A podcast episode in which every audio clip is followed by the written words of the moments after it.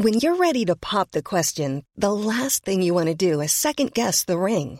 At Bluenile.com, you can design a one-of-a-kind ring with the ease and convenience of shopping online. Choose your diamond and setting. When you find the one, you'll get it delivered right to your door. Go to Bluenile.com and use promo code LISTEN to get $50 off your purchase of $500 or more. That's code LISTEN at Bluenile.com for $50 off your purchase. Bluenile.com code LISTEN. Louis. Nova. Moi, je me vois vraiment comme une espèce de truc. euh, en physique-chimie sur euh, les révélateurs, le truc qu'on met un, petit, je sais plus comment ça s'appelle, ou les précipités, où on met une petite barrette et tout à coup ça révèle, euh, ça révèle quelque chose. On, voit ce que ça donne. Et moi je me vois comme ça, comme si on me plongeait, mon corps, on me plongeait dans un milieu donné.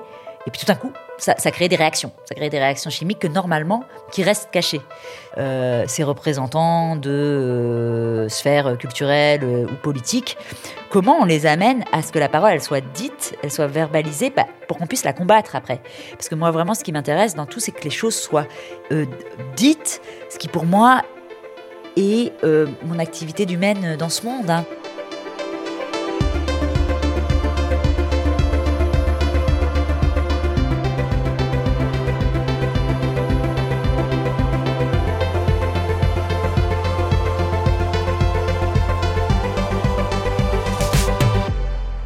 Il est rare que l'on connaisse le nom des conseillers de Paris à l'échelle nationale, mais celui d'Alice Coffin, il est cité jusque dans le New York Times. Journaliste média, pendant longtemps à 20 minutes où j'ai fait sa connaissance, activiste féministe, militante de l'association La Barbe, qui a pour objectif de montrer l'entre-soi du patriarcat en faisant intrusion lors d'événements ne comptant que des hommes, élue depuis cet été Europe Écologie Les Verts et désormais autrice, avec son nouvel essai Le génie lesbien, Alice Coffin est devenue en quelques mois un symbole. Celui d'un féminisme radical à abattre pour les conservateurs, celui d'un espoir flamboyant pour les nouvelles générations féministes.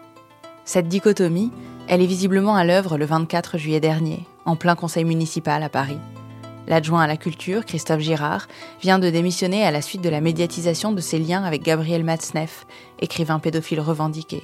Et soudain, à la demande du préfet de Paris, les élus se dressent pour applaudir Girard et lui rendre hommage. Alice Coffin, qui a œuvré pour cette démission, comme d'autres élus Europe Écologie Les Verts, ose prendre la parole et dénoncer cette standing ovation. Et comme Adèle Haenel s'insurgeant contre la récompense remise à Polanski à la dernière cérémonie des Césars, Alice Coffin crie la honte. Et si c'était là le germe d'une nouvelle parole politique? Je suis Charlotte Pudlowski et vous écoutez Fracas.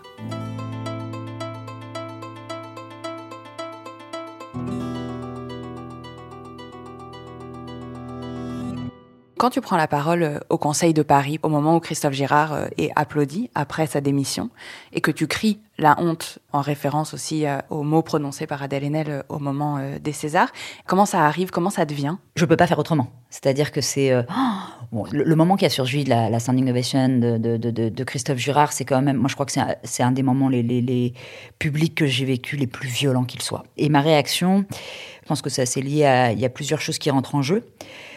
Il y a vraiment euh, le choc, l'émotion qui fait que je ne peux pas faire autrement. Et les mots, c'est évidemment absolument pas préparé parce que vraiment, j'aurais jamais pu prévoir qu'ils aillent jusqu'à l'applaudir à l'initiative quand même du préfet euh, l'allemand, qui est le préfet de police euh, de Paris, euh, connu pour ses propos euh, extrêmement durs et sa ligne sur les questions de maintien de l'ordre, de répression des manifestations, particulièrement compliquées. Donc, qu'un c'est c'est un groupe euh, censément de gauche, hein, en plus, qui se lève. hein. Je veux dire, c'est les socialistes, c'est Génération, c'est euh, les communistes. euh, C'est d'une violence terrible. Donc là, ça me vient très spontanément. Pour moi, je peux pas faire autrement que.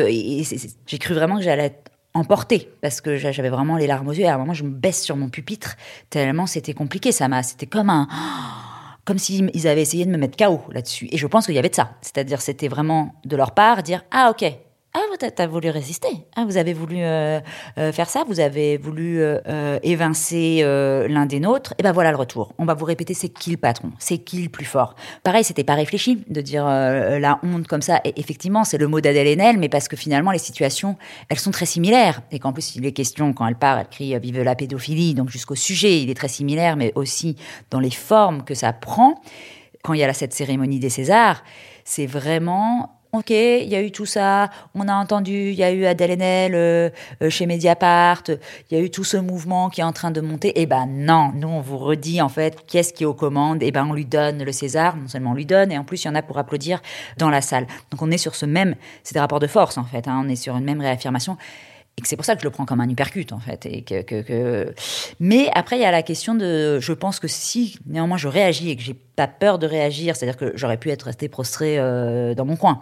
Pourtant, je, je dis quelque chose, je crie euh, quelque chose, et ça, ça vient vraiment de l'activisme en fait. Ça, ça vient vraiment de l'habitude des assemblées et d'être capable, parce que je suis sûre que notamment au groupe des Verts, il y avait d'autres gens, et je le sais, qui étaient tout aussi euh, absolument scandalisés, mais qui vont pas nécessairement avoir le, le réflexe euh, de le faire. Et c'est intéressant de savoir qu'est-ce qui permet à quelqu'un dans un moment donné d'avoir la réaction, de prendre la parole. Et il y a eu euh, récemment euh, sur le plateau de Quotidien chez Yann Barthès un, ce moment où euh, Nicolas Sarkozy tient des propos épouvantablement racistes comparant, faisant tout un, lien entre les mots singe, nègre, noir, et, et, tient des propos où ça ne réagit pas. Ça, je trouve ça très intéressant parce que c'est compliqué de dire, euh, c'est choquant hein, qu'ils réagissent pas. Mais ce que je veux dire, c'est compliqué d'aller viser individuellement des gens en disant euh, qu'est-ce que tu as fait, ça veut dire que tu t'en fichais. Non, c'est pas nécessairement ça. Ce qui est intéressant, c'est de savoir pourquoi est-ce que les gens, à ce moment qu'on a placé autour de ce plateau, ne sont pas en condition de réagir, n'ont pas l'historique, la pensée, euh, les outils nécessaires pour immédiatement réagir. Et encore une fois, je dis pas, c'est très compliqué. Moi, il m'arrivera certainement de pas réagir au moment où je devrais réagir. Ça va vite ces choses-là, donc c'est compliqué. Mais ce qu'on peut faire pour l'éviter, en revanche, c'est de placer en situation autour d'une table ou d'une assemblée des personnes qui ont la pensée, les pratiques nécessaires pour la réaction. Donc, ce que ça posait pour moi sur le problème de quotidien, c'était ah, eh ben, peut-être dans l'équipe, il n'y a pas assez de personnes qui aient ce passé-là, cette, euh, cette pratique-là, et c'est problématique. La réaction, elle vient, je pense, moi, elle me vient aussi de d'années et d'années d'action euh, euh, de la barbe qui consiste à aller s'infiltrer et envahir des scènes où ne sont présents que des hommes ou presque, et de prendre la parole publiquement et d'apprendre aussi à, réagir à, à, ces questions-là. Mais c'est ouais, tout un apprentissage, hein, de toute façon. Parce qu'il y a un moment de sidération, en fait, sur le plateau de quotidien, comme je pense au Conseil de Paris euh, pour certains élus verts qui étaient euh, scandalisés et qui n'ont pas pu euh, réagir, puisque tu dis que c'est un apprentissage. Comment on apprend à faire que cette sidération ne nous coupe pas la parole? Bah, ma meilleure école pour ça, ça a été, a été l'activisme. C'est réellement une, une pratique d'intervention dans des lieux publics et d'intervention en étant préparé à devoir agir moi, là, j'étais pas préparée à devoir agir. Sur le plateau de quotidien, peut-être qu'ils n'étaient pas en, état de veille, de vigilance. En revanche, quand je fais une action, bah, je suis en complet état de vigilance, c'est-à-dire que mes antennes sont très, enfin, je suis très attentive à tout ce qui va être dit euh, pendant cette action par les gens euh, qu'on cible, puisque ça fait partie de l'action même de voir un peu quelles sont leurs réactions, de s'en souvenir et, d'être euh, en état de corps et de pensée complètement politique. En fait, l'habitude d'être avoir vécu des moments euh, comme cela où tout mon cerveau est concentré sur euh, qu'est-ce qu'ils vont dire, comment on réagit, faisons attention pendant le temps que dure l'action, euh, c'est ça, bah, ça laisse des traces. Et ça fait que quand ça se reproduit, même si on n'est pas dans la situation, on, on se dirait, tiens, il va se passer ça, parce qu'encore une fois, je ne savais pas qu'il allait se passer ça, on est mieux préparé. Et après, je pense qu'on nous l'a. Le problème, c'est qu'en face, on n'est pas du tout euh, outillé euh, pour faire ça. Parce que moi, ce que je constate en politique, c'est que c'est quand même très mal vu. Enfin, ce que je veux dire, c'est que c'est vraiment immédiatement disqualifié euh, d'avoir ce genre de réaction, mais pas seulement sur la séquence de la standing ovation. Je vais pas passer tous mes conseils de Paris à crier la honte, j'espère. Et c'est pas, de toute façon, c'est pas un mécanisme, une stratégie. Encore une fois, c'était quelque chose de très spontané. En revanche, moi, je suis très très alarmée par les réactions dans les réunions politiques et dans les réunions politiques très officielles quand moi je manifeste un désaccord ou un désarroi ou et ça s'est passé j'en ai pas fait encore euh, énormément mais euh, je suis vraiment très très accablée sur la façon dont la parole politique peut être dites et reçues. Donc ça peut prendre plusieurs formes où on essaye vraiment de l'étouffer, de dire que, en gros, il faudrait ne rien dire, mais pas au sens cacher des choses, mais au sens où c'est l'essence même, j'ai l'impression, du, dialogue politique, de surtout ne pas aborder, euh, ne pas aborder de, sujets. Et par exemple, sur, euh, au sujet de Christophe Girard, moi, avant euh, le, Conseil de Paris, où il y a eu la standing ovation, tout ça, il y avait là, une réunion de la commission culture qui se réunit deux jours avant pour préparer le Conseil de Paris et dans laquelle je siège, dans laquelle siégeait aussi Christophe Girard. Donc c'était une assemblée où, je sais pas, il y avait une vingtaine quand même d'élus qui représentent cette commission. Et les gens, ils, parlent. Enfin, l'actu euh, Christophe Girard, elle était dedans, elle était, on était déjà là-dedans. Tout le monde parle pendant une heure de plein de sujets, euh, un peu caisse d'enregistrement, vraiment, il n'y a pas vraiment de, discours, on discute des subventions. Euh, et à la fin, moi, je dis euh, bon, bah, excusez-moi, mais euh, je crois quand même que c'est important de noter que dans deux jours, il y a cette manifestation. Euh, et je dis, bah, limite, je suis désolée, parce que Christophe Girard était là. Et là encore, je ne veux pas forcément viser personnellement. Je dis, bon, bah, écoutez, voilà, mais il se trouve que c'est contre l'adjoint à la culture. Et puis, il y a eu un, courrier signé par les élus écologistes qui demande le départ de, de l'adjoint à la culture. Et là, ils m'ont hurlé dessus, quoi. Ils ont dit euh, c'est dégueulasse. Et d'ailleurs, la personne qui a dit c'est dégueulasse, c'est Pierre Edenbaum, euh, l'adjoint à la scène, qui après s'est retrouvé euh, plus récemment accusé d'harcèlement. voilà. Bon, ça raconte toujours des choses, hein, les, résistances. Mais c'était pas du tout que lui. Il y a eu un ensemble dans ce qu'il me disait que c'était vraiment inqualifiable, que ça se faisait pas du tout de dire ça. Ils m'ont dit ça n'est pas le lieu. Vous faites de l'activisme, c'est pas du tout une parole d'élu. Et moi, je leur ai vraiment répondu, mais je comprends pas en fait. Donc si la commission culture n'est pas le lieu pour discuter des questions euh, culturelles et liées à l'adjoint à la culture de Paris, là, je ne comprends pas où est le lieu de la parole politique dans ce cas-là. Ça m'a beaucoup frappé qu'on me dise cette parole-là, elle n'a pas vocation à être présente dans cette réunion-là. Donc ça, c'est un mode de réponse à une parole qui essaye de faire sens, où je suis en train de leur dire quelque chose, en fait. Je leur dis, je leur donne des informations, j'essaie toujours de donner toujours des infos, que ma parole soit pas vide, je leur donne des précisions sur ce qui se passe, et puis je donne, effectivement, j'exprime une vision politique. Réaction, le déni, la disqualification, tu n'as pas le droit de dire ça ici. Un autre type de réaction que j'ai noté, je ne sais pas ce qui est le pire, j'ai eu une autre réunion aussi avec euh, les, représentantes des questions d'égalité femmes-hommes. Moi, je suis élue euh, conseillère de Paris, mais je suis aussi euh, déléguée à l'égalité femmes-hommes dans le 12e arrondissement. J'avais demandé à ce que ma délégation s'appelle Lutte contre le patriarcat, mais ça n'a pas été accordé, ce que je regrette, parce que c'était, ça a eu le mérite de vraiment poser, poser les choses. Bon, il y a une réunion sur ces questions de féminisme, d'égalité femmes-hommes à la mairie de Paris. Pareil, expression, on expose un peu des choses et d'autres. Et euh, ça se passait euh, à la rentrée, septembre 2020, après un été qui, quand même, à la mairie de Paris, a été très particulier sur les questions de, de, de violences euh, sexistes ou pédocriminelles, sur ces questions-là. Et puis qui a été très particulier dans la façon dont moi j'ai été traitée sur les attaques que j'ai. Donc, je, pareil, je le dis. Je dis, bah, bah, écoutez, pardon, mais moi, je vais quand même en revenir. Il y a quand même une actualité, il faut qu'on en parle. Je ne suis pas d'accord avec la façon dont ça s'est passé. Ça ne peut pas se reproduire comme ça. On a besoin de paroles plus fortes sur ce sujet-là. Ça ne peut pas être que les élus écologistes qui portent ces propos-là. Je dis tout ça, des trucs assez forts, mais en prenant des précautions aussi. Enfin, en disant vraiment, mais je, c'est pour l'avenir, ayons un échange. Et là, bah, personne ne dit rien. Ce n'est pas un sujet, il y a une vague réponse comme ça en disant oui.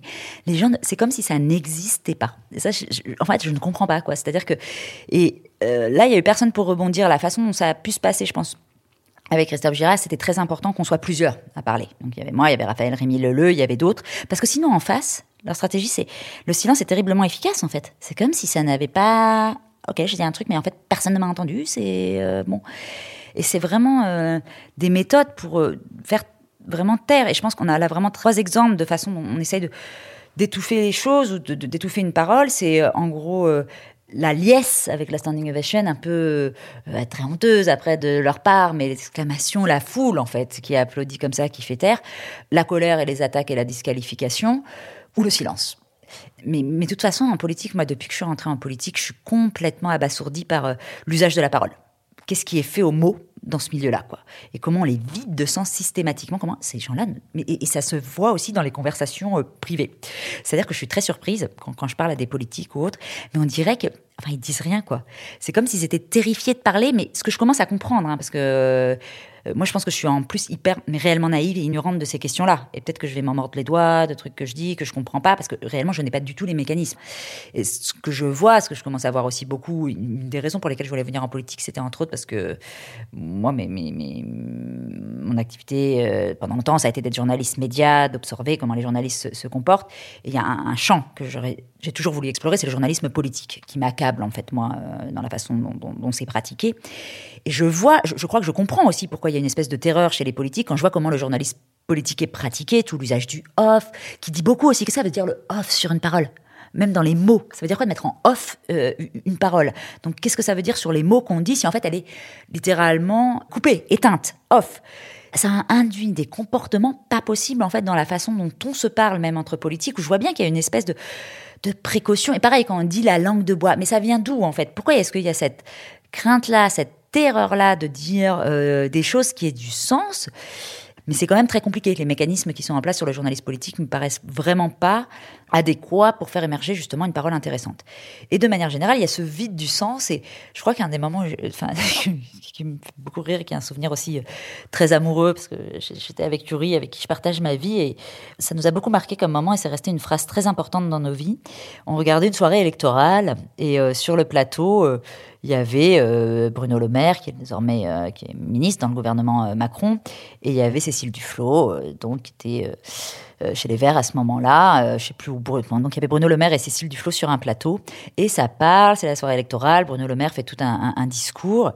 Et à un moment, Cécile Duflot, elle regarde comme ça, elle lui dit mais dites quelque chose, Bruno Le Maire. Mais dites quelque chose. Et cette phrase, je sais que ma compagne Yuri a éclaté de rire. Et depuis, très souvent dans la vie, quand quelqu'un, on dit mais dites quelque chose, Bruno Le Maire. Mais dites quelque chose, Bruno Le Maire. Le pauvre Bruno Le Maire, bon, on se retrouve embarqué là-dedans. Mais ce que je veux dire, c'est que c'était très juste parce que c'est pas juste lui. Mais c'était tellement juste qu'elle a dit, du flot, c'était, mais dites quelque chose, quoi. Mais on comprend pas, quoi. Qu'est-ce que c'est que ce flot-là? Ils ne disent rien. C'est la parole complètement creuse qui se répète, qui s'entretient. Et c'est quand même extrêmement toxique d'avoir cette parole-là dans l'espace public qui n'est là pour surtout ne rien dire dans le livre d'ailleurs, euh, sur euh, l'impossibilité de parler et le fait que toi, ta parole est très en décalage par rapport à ce qu'on attend euh, dans un certain nombre de lieux politiques, par exemple, tu racontes que tu es allé à l'Élysée avec un certain nombre de délégations LGBT pour parler des questions de PMA, que tu as essayé de dire des vraies choses à Emmanuel Macron et qui t'a dit quelque chose comme c'est pas le cadre, vous respectez pas le cadre. Oui, ça s'est passé même en amont. Là, il y avait cette réunion euh, donc organisée, euh, effectivement organisée euh, sur la PMA avec les représentants et tantes, mais pas beaucoup, surtout représentants des associations LGBT. Mais vraiment, on a dit bon bah là il faut vraiment avoir une parole très forte, c'est pas possible. On était en 2018, on a dit mais ça fait euh, six ans qu'ils nous racontent absolument n'importe quoi sur la PMA, que tous les ans on a des déclarations, euh, ça sera voté avant la fin de l'année, euh, c'est du grand n'importe quoi. On va pas reproduire sous Macron ce qui s'est passé sous Hollande. Et déjà les assauts, mais vraiment il y avait des membres, je comprends pas, ils disaient non mais non, mais on peut pas parler comme ça au président de la République, non mais attention, c'est pas possible de dire ça. Mais qu'est-ce que c'est que ces histoires? Enfin je veux dire avoir une parole politique, c'est pas être irrespectueuse. Bon, euh, on peut discuter quand même. Enfin, c'est, il est élu, euh, c'est normal euh, qu'il nous explique, qu'il rende des comptes et surtout qu'il nous balade pas. Or, c'est évidemment ce qui s'est passé pendant la réunion. Et en face, ce qui est toujours très déstabilisant, c'est que moi j'ai essayé de dire des choses à plusieurs fois, de reprendre la parole pour dire non mais là on veut des réponses. Là ça ça va pas du tout. Donnez-nous un calendrier donnez-nous des réponses. Et en face mais j'avais des assauts même qui disaient non mais nous monsieur le président on partage pas du tout et qui me faisaient des signes limite pour me calmer ou pour alors que j'étais pas spécialement euh, je, je hurlais pas quoi. Juste je, je disais des choses. Et d'ailleurs on a là c'était un moment où c'était il y a un moment où c'est plus possible de parler. C'est là où c'est compliqué où l'échange n'est pas possible puisque effectivement Emmanuel Macron à cette opposition-là, lui, il m'a dit euh, Vous ne respectez pas euh, le cadre de la République. Et il a sorti ce qu'on me sort souvent Vous êtes des procureurs. Et c'est fou, ça. Pourquoi Qu'est-ce que ça veut dire de dire ça Vous êtes des procureurs? C'est comme si on ne pouvait pas euh, discuter. Il y, a, il y a vraiment une incapacité de l'échange et de la mise en responsabilité. Et qu'est-ce qui se joue quand Emmanuel Macron dit c'est pas le cadre pour parler de ça? Qu'est-ce que ça signifie pour toi quand on te dit ça? Je pense évidemment que c'est un prétexte. Hein. C'est une manière de ne pas vouloir euh, affronter une, euh, une discussion parce qu'en général, quand on dit ça, c'est qu'il n'y a pas tellement d'autres lieux de toute façon où avoir ces conversations-là. Donc c'est une manière euh, d'évincer le sujet, mais plus profondément, je pense que c'est une question de définition de territoire aussi et de lutte justement sur qu'est-ce qui peut être dit, où est-ce que la parole peut s'exprimer de manière libre ou pas, et qui a le droit de le faire, ce qui est un combat immense. Et puis derrière, ça veut dire que je sais pas, sans doute ces gens, ils ont des choses à, ils sont pas capables de répondre en fait souvent, ou ils sont pas. Euh, je, pense la force d'avoir une, parole qui peut s'exprimer, c'est d'avoir aucun. Je vais dire, moi, j'ai pas de. J'ai pas de dossier caché, j'ai pas de, choses qui peuvent mettre euh, tellement de, choses qui peuvent mettre. On peut rien m'enlever. Je veux dire, un politique, je brigue pas des titres spécifiques où il y a. Donc c'est pas compliqué pour moi d'avoir une prise de risque, est toujours une parole lâchée. Hein, c'est toujours on s'expose, c'est une exposition au sens euh, littéral. Et bah, pour d'autres, c'est pas valable, quoi. Ça, les expose, ça les met en danger, sans doute. Enfin, c'est, ce qu'ils pensent. Mais malheureusement, je pense aussi très souvent, c'est parce qu'ils n'ont ils ont pas grand-chose à dire, en fait. Quoi. Donc, euh, c'est des dans le livre, tu dis un truc qui m'a frappé sur le fait que dans ta vie privée, tu es quelqu'un qui a du mal parfois à dire les choses. Et à l'inverse, dans ton action publique, quand on t'entend ou quand on te voit à la télévision, on a le sentiment que tu es quelqu'un très loin de la timidité, qui ose beaucoup et qui n'a pas peur du tout. Est-ce que la parole publique et la parole euh, intime ou personnelle, c'est deux paroles qui sont complètement dissociées? Ouais, complètement. C'est-à-dire que je suis euh, très souvent dans une parole alors personnelle qui est pas seulement euh, celle avec euh, l'entourage, même si également, même qui est celle du rapport humain euh, personnalisé que je peux avoir si je suis dans une boulangerie et si je demande un pain au chocolat et qu'on me sert un pain euh, au raisin, je ne vais pas oser le dire en fait. De faire naître euh, le conflit, mais, très compliqué. Dans le livre, euh, je raconte sur l'avion, c'est-à-dire quand il m'arrive de le prendre, il y a ce moment où le passager de devant va lui allonger, rabattre son siège, que moi je vais me retrouver un petit peu coincé. Et moi je n'ose pas faire de même. C'est-à-dire que c'est vraiment un moment de terreur. Je ne sais pas à quel moment je peux le faire et en même temps il faut le faire parce que du coup j'ai plus de place du tout euh, et que je trouve un moment extrêmement violent parce que souvent les gens ne se parlent pas, disent pas euh, excusez-moi, je vais faire ça. C'est un mécanisme, tu es censé pouvoir le faire et oui, ça me fait très très peur mais c'est permanent, c'est ce qui inhibe euh, vraiment complètement ma parole pour le coup. Mais alors comment ça se fait que ça s'exprime pas du tout dans ta vie publique, dans ton métier Mais parce que j'ai pas l'impression d'atteindre les gens. Enfin que pour moi c'est pas je vais pas leur faire de la peine. Parfois j'essaye d'y réfléchir en me disant bah oui mais quand même la personne quand tu l'attaques ça peut avoir des, conséquences dans sa vie.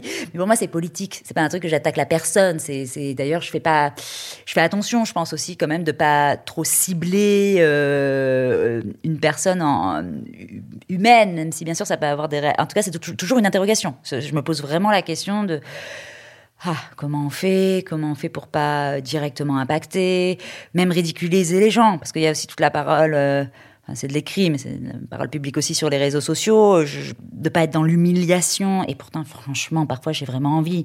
Je me dis, mais franchement, quand il y a des gens qui, eux, n'hésitent pas à m'attaquer, j'ai envie de les égrabouiller, et c'est facile, et je pourrais vraiment les ridiculiser. Et c'est pas, je sais pas, c'est toujours une réflexion là-dessus. que j'ai l'impression quand c'est un discours politique, c'est beaucoup plus simple parce que je parle d'un, je parle de système, je parle de euh, structure, et là, ça me pose beaucoup moins de problèmes.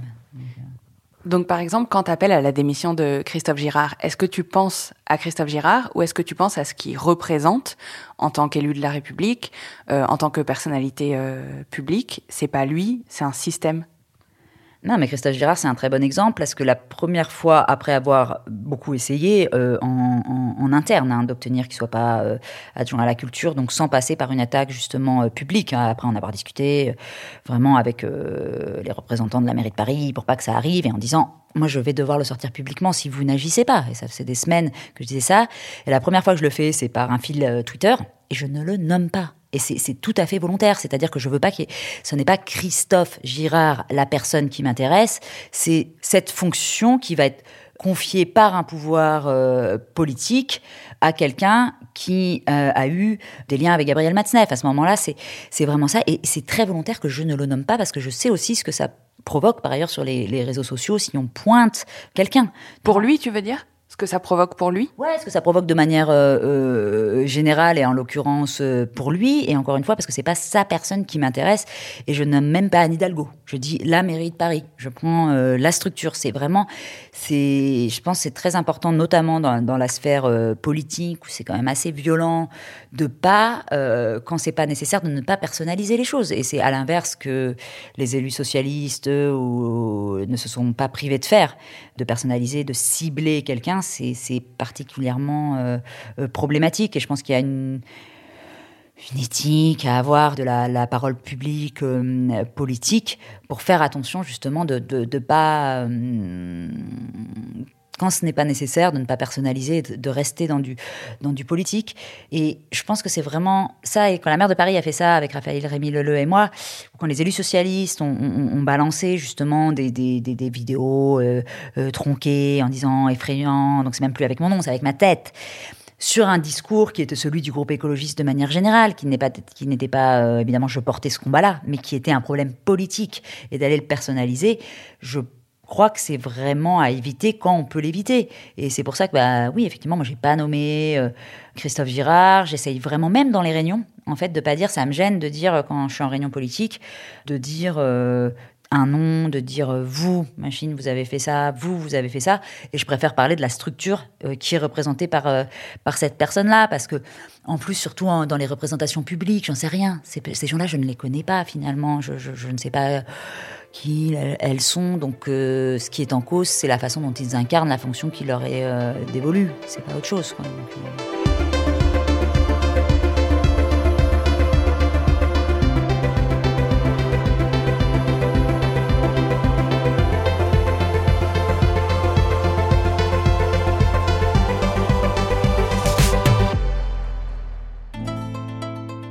Alice Coffin est l'autrice du Génie lesbien, essai publié chez Grasset, et vous pourrez retrouver d'autres morceaux de cette interview en exclusivité en vous abonnant au Club Louis, louismedia.com slash club.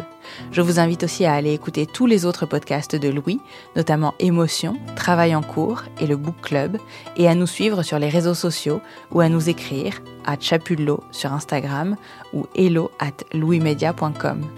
Cet épisode de Fracas a été réalisé et mixé par Sullivan Clabot. La musique a été composée par Valentin Fayot. Fracas est un podcast produit par Louis Média et Radio Nova. À très vite.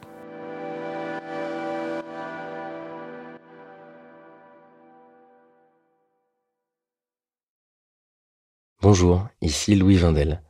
Vous m'avez peut-être écouté dans Passage, aux côtés de Solal, mais aujourd'hui je vous dis deux mots sur Lettres Zola, une publication soutenue par Louis Média.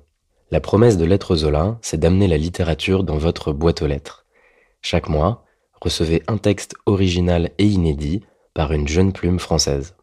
Un petit livre d'une cinquantaine de pages grâce auquel vous pourrez vous plonger dans un sujet de société et découvrir les nouveaux visages de la littérature contemporaine. Mathieu Palin, Blandine Rinkel, Arthur Dreyfus, Abigail Assor, François-Henri Désérable et bien d'autres. Vous pouvez vous abonner à partir d'un peu plus de 6 euros sur www Bonne écoute et bonne lecture. Brought to you by Lexus. Some things do more than their stated functions, because exceptional things inspire you to do exceptional things. To this select list, we add the all new Lexus GX. With its exceptional capability, you'll see possibilities you never knew existed, sending you far outside your comfort zone. But as much as the GX challenges you, it also spoils you. Its intuitive technology and luxurious features mean that wherever you go, you'll never go without. Live up to it. The all new Lexus GX.